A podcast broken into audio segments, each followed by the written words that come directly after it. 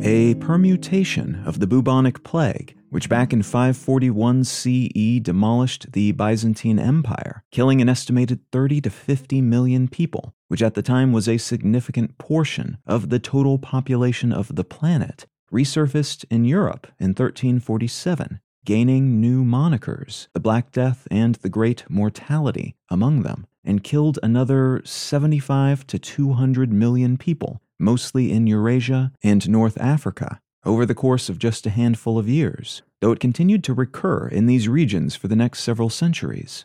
The city of London was hit especially hard by these recurrences, experiencing new outbreaks every 10 years or so between 1348 and 1665, with 40 serious outbreaks and a lot of smaller ones recorded during that period. And though the people living during this time didn't have germ theory or even a real concrete sense of why this kept happening, why people kept dying in horrible ways on such a regular basis, they did, mostly through trial and error, figure out that proximity was part of the equation, and thus came up with early versions of quarantine and social distancing.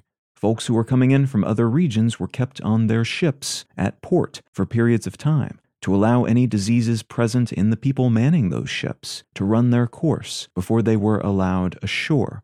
And people who came down with the telltale swollen lymph nodes, or buboes, of the bubonic plague were isolated in their homes. A bale of hay strung up outside to indicate the person living there was sick with this affliction. And if you were infected and moving about in public, you had to carry a white pole so that other people would know and would be able to keep their distance from you. The degree to which this recurring plague was destabilizing, though, even with the slow introduction of these helpful policies, cannot be overstated. Every 10 years or so, when a new pandemic wave occurred, about 20% of the population was killed. 1 in 5 people died almost every decade in one of these waves. Imagine trying to understand that kind of reality. But also imagine trying to govern, trying to think about having a family, running a business, caring about things other than bare survival and subsistence. It boggles the mind.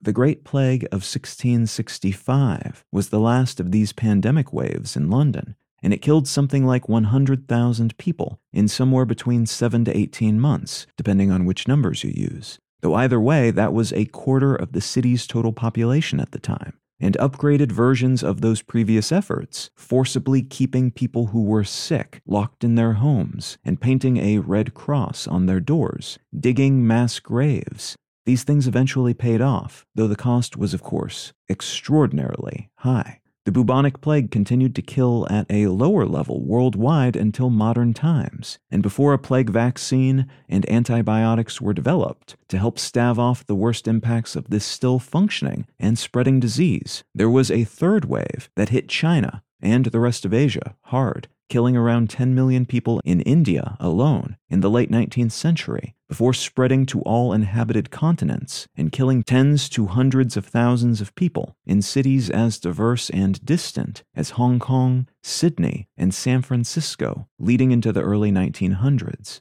The Spanish flu, in contrast, really kicked off in March of 1918 in the central U.S., in Kansas, though by then it had already spread globally very rapidly because of World War I, which ended that same year.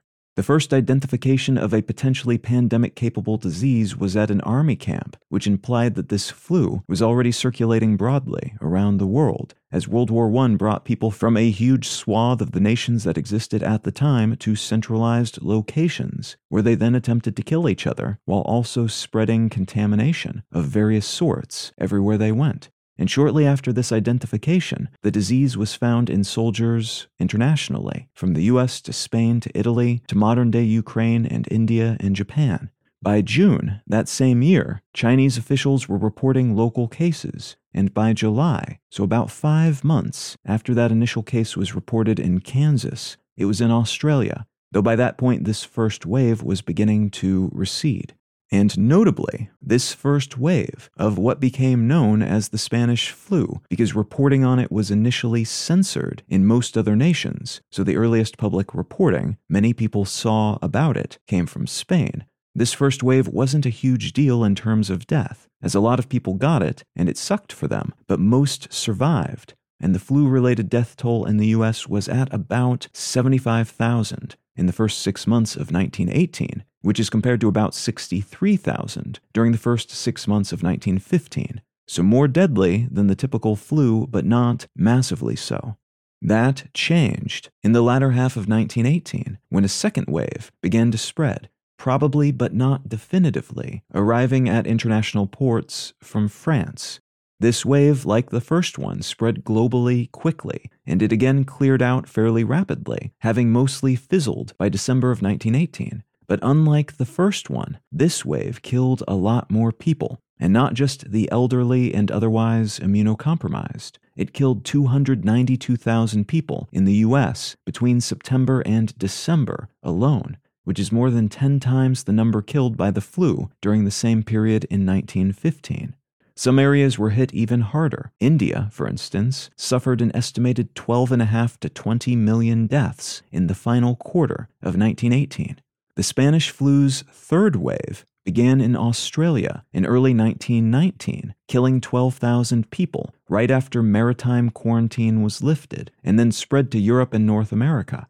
And this one was less deadly than the second wave, but still killed hundreds of thousands of people, especially those living in the larger cities that were developing and expanding at this point in history. The fourth wave of the Spanish flu hit primarily large cities in the US, Northern Europe, and some parts of South America, and though smaller than the second and third waves, was still twice as deadly as the first. A lot of newer pandemic regulations helped in this regard, but the expansion of globalization practices, the interconnection of the planet, basically, post-World War I, and the increasing levels of urbanization around the world, getting more people into denser cities, kept flogging this disease and allowed it to stick around longer, even beyond the bounds of typical flu seasons.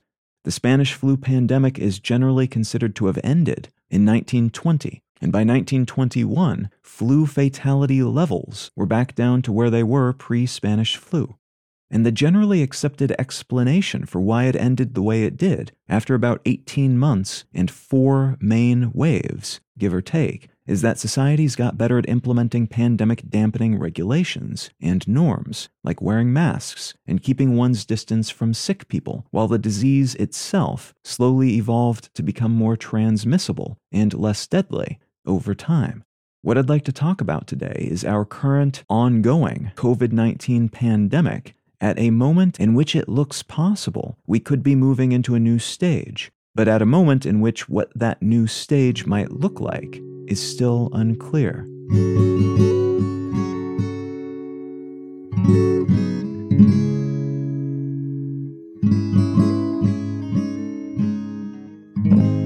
You're listening to Let's Know Things. I'm Colin Wright. The article I'd like to start with today comes from BBC News, and it's entitled, "Rise in UK Infections Driven by BA.2 Omicron COVID Variant." After nearly 2 years of infection cycles, including one major surge that was catalyzed by what became known as the Delta variant, COVID-19 infections were beginning to trend downward at the tail end of 2021, leading to some optimistic predictions that we might be coming to the end of the main wave of the pandemic leading into 2022, which could then tip us into an exit from the main body of this sequence into something more manageable and endemic.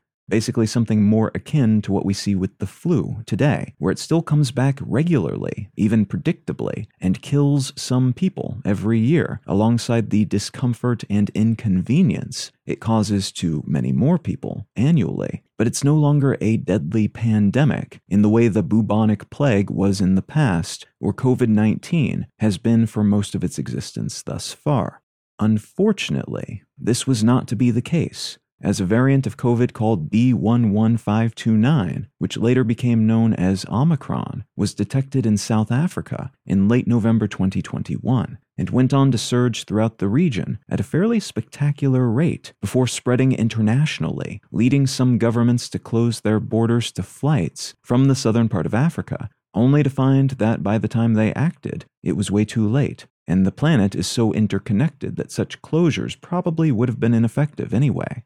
What happened next was stunning, as the Omicron variant swept across the planet, making previous peak infection levels look laughably small in comparison.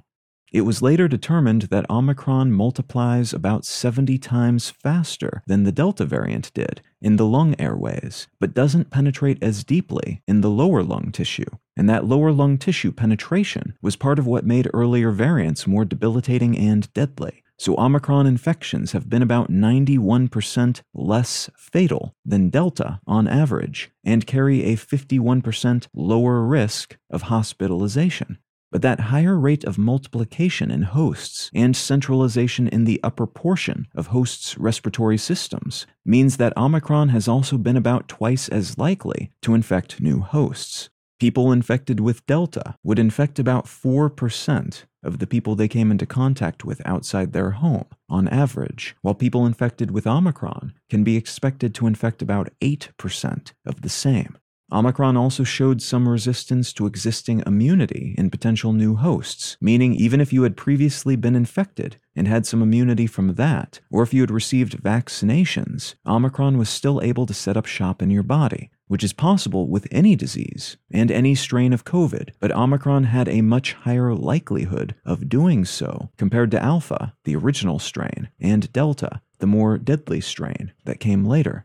Booster shots, thankfully, continue to provide a good degree of protection against infection, even from Omicron, and a very high level of protection against hospitalization and death from all variants. But the numbers across the board have lowered in terms of immunity and protection because of Omicron and its more spread, less death nature. Now, the nice thing, if anything can be said to be a silver lining when we're talking about a disease that is still killing and internally maiming a lot of people worldwide every day, is that Omicron's global tidal wave has left more people with at least some resistance against future infection. And again, it's less likely to result in serious health outcomes long-term than other variants. So although the number of hospitalizations and deaths and instances of long COVID symptoms are still very high, they're not as high as they could have been had a more deadly variant like Delta washed through at that scale instead. And there's a chance that future variants will have more trouble playing the same trick because of the amount of low-level latent immunity that now exists in many populations globally.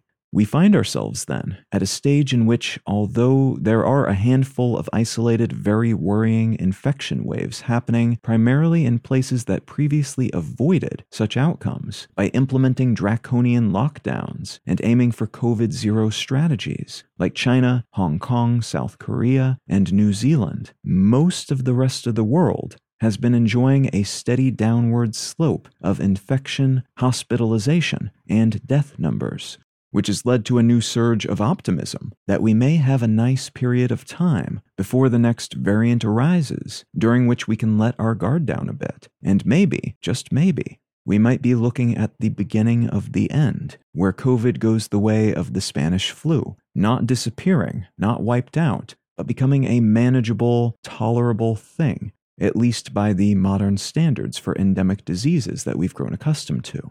The monkey wrench being thrown into that story, though, is an Omicron subvariant, so a variant of a variant, currently called BA.2, with the vanilla Omicron often referred to as BA.1 in this context.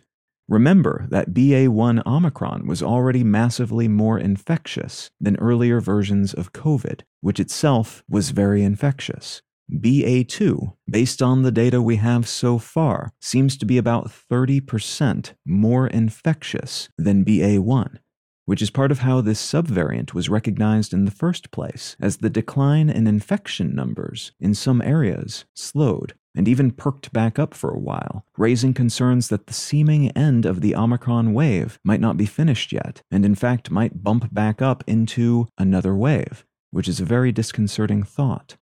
As of the day I'm recording this, an estimated 1 in 20 people in the UK are infected, and officials are weighing when and how to deploy a second booster shot, which would mean a fourth vaccine shot in total for older and other at-risk people, before potentially making the same available to everyone to keep slowly declining immunity levels up. Complicating matters, though, are political and bureaucratic tides that are pushing most nations, to some degree or another, toward opening back up and removing a lot of the restrictions and rules and services that have been associated with the pandemic thus far.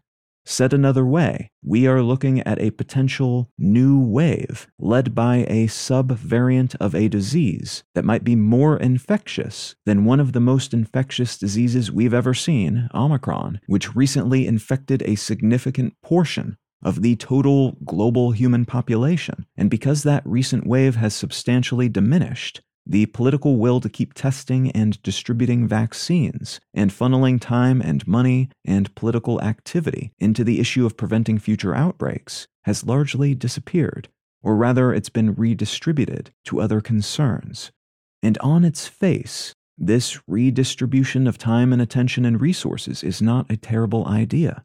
The pandemic has arguably stolen a lot of time and resources and attention from other vitally important issues that have largely been backburnered for the past 2 years, and it makes sense to want to shift some of those resources back to these other things, both because politicians want to segue away from at times quite unpopular restrictions and expenditures, but also because it's just an absolute bummer to keep locking stuff down and to focus all of our everything on just one issue. We need at some point to recalibrate away from a posture of absolute pandemic readiness. And the argument right now is that this is that moment. This is that opportunity. And it's time to reestablish something akin to normal now that we've got the opportunity to do so. The counter argument to this shift is that we are not out of the woods yet. And even if we were, the idea of just collapsing all the pandemic infrastructure that we've cobbled together, like it's a tent and we're done camping, so we can just put it all away and not think about it ever again, is a terrible idea. Instead, this argument goes, we should be doubling down on what we've built and create a system so that ideally the next pandemic never happens. But if and when it does, or if this one continues, we will be ready and suffer far fewer deaths and other negative consequences because of that readiness. We are setting ourselves up to be caught off guard again, basically, because we can't maintain focus long enough to root these systems into the bedrock of our societies. And we really need to be able to do that. Otherwise, what happened in early 2020 and for the past 2 years will just keep happening. We'll have to start fresh every time. So while some people are very keen to just move on and forget, understandably, I would argue, that's just asking for future destruction and pain, according to this argument. And while it may be politically and economically unpopular and inexpedient to even consider this, we should really be maintaining focus for a bit longer so we can put permanent structures in place and swap out most of the temporary, hastily thrown together tents as we do so. There's a broader base of exhaustion with all this, though, that's playing into those higher level political decisions. According to many polls, we're reaching a point at which even folks who have been diehard with their pandemic prudence are beginning to waver and consider the possibility that we might just have to live with some aspect of this for the foreseeable future. A far from ideal scenario, obviously, but one that becomes thinkable, even when it wasn't thinkable half a year ago, because of everything we've lost and could continue to lose if things keep going as they're going now. As part of that larger sense of, I'm done with this, we're seeing new vaccination levels drop pretty much across the board, which is unfortunately the opposite of what would ideally be happening if we actually want to move away from pandemic-era limitations. But that paired with slowly diminishing immunity levels from previous infections and vaccinations, paired with massively more infectious variants and subvariants, paired with the sudden drop in pandemic regulations and rules, are all aggregating into bumps of infection levels, primarily in the UK and Europe and a few other nations thus far, but over the past few years, what happens in those areas tend to then happen in other interconnected parts of the world a few weeks later. And the current concern is that these bumps will be more than small increases, will spiral into a new wave powered by a more infectious subvariant. And that will then spread around the world at a moment in which we are in some ways weaker than we've been in a long time because of the lapse in pandemic attention and focus and investment. None of this is destiny, though. And those same variables that are contributing to this bounce are making it tricky to know if we are looking at the beginning of a new wave or just seeing the consequences of suddenly dropping essentially all pandemic regulations all at once, which would be expected to cause at least a small bounce in the numbers.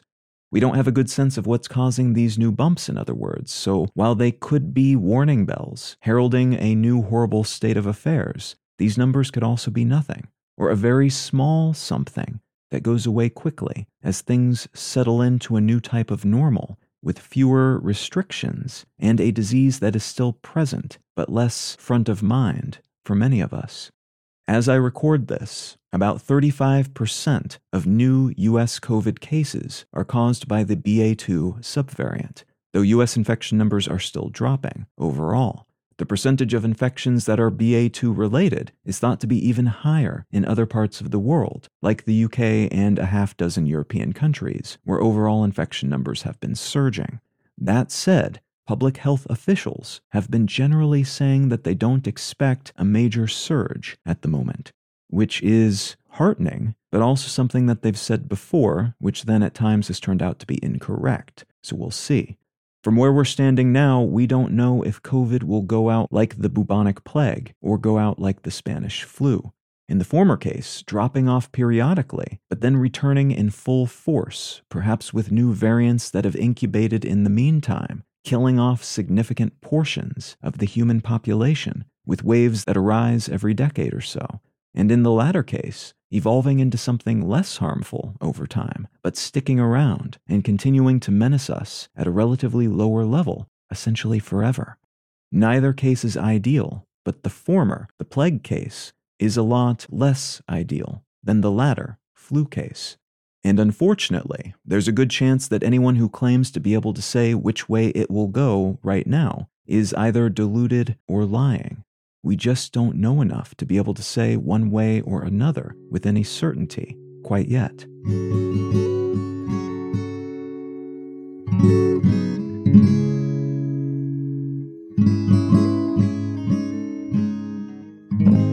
The book I'd like to recommend today is called The Bright Ages: A New History of Medieval Europe by Matthew Gabriel and David Perry. This history book was a fun read in that it takes something that you may think you know about, a very specific chunk of time in European history, and illustrates why the common assumption about what have become known as the Dark Ages are not necessarily true, and why they're not necessarily true, and why we tend to think of them in the way that we do. Some of the more recent discoveries that have challenged that idea that there was an overall slump in terms of creativity and development and technology and everything else during this period of time, and why that idea has persisted for so long as we've continued to flesh out our idea of history more holistically.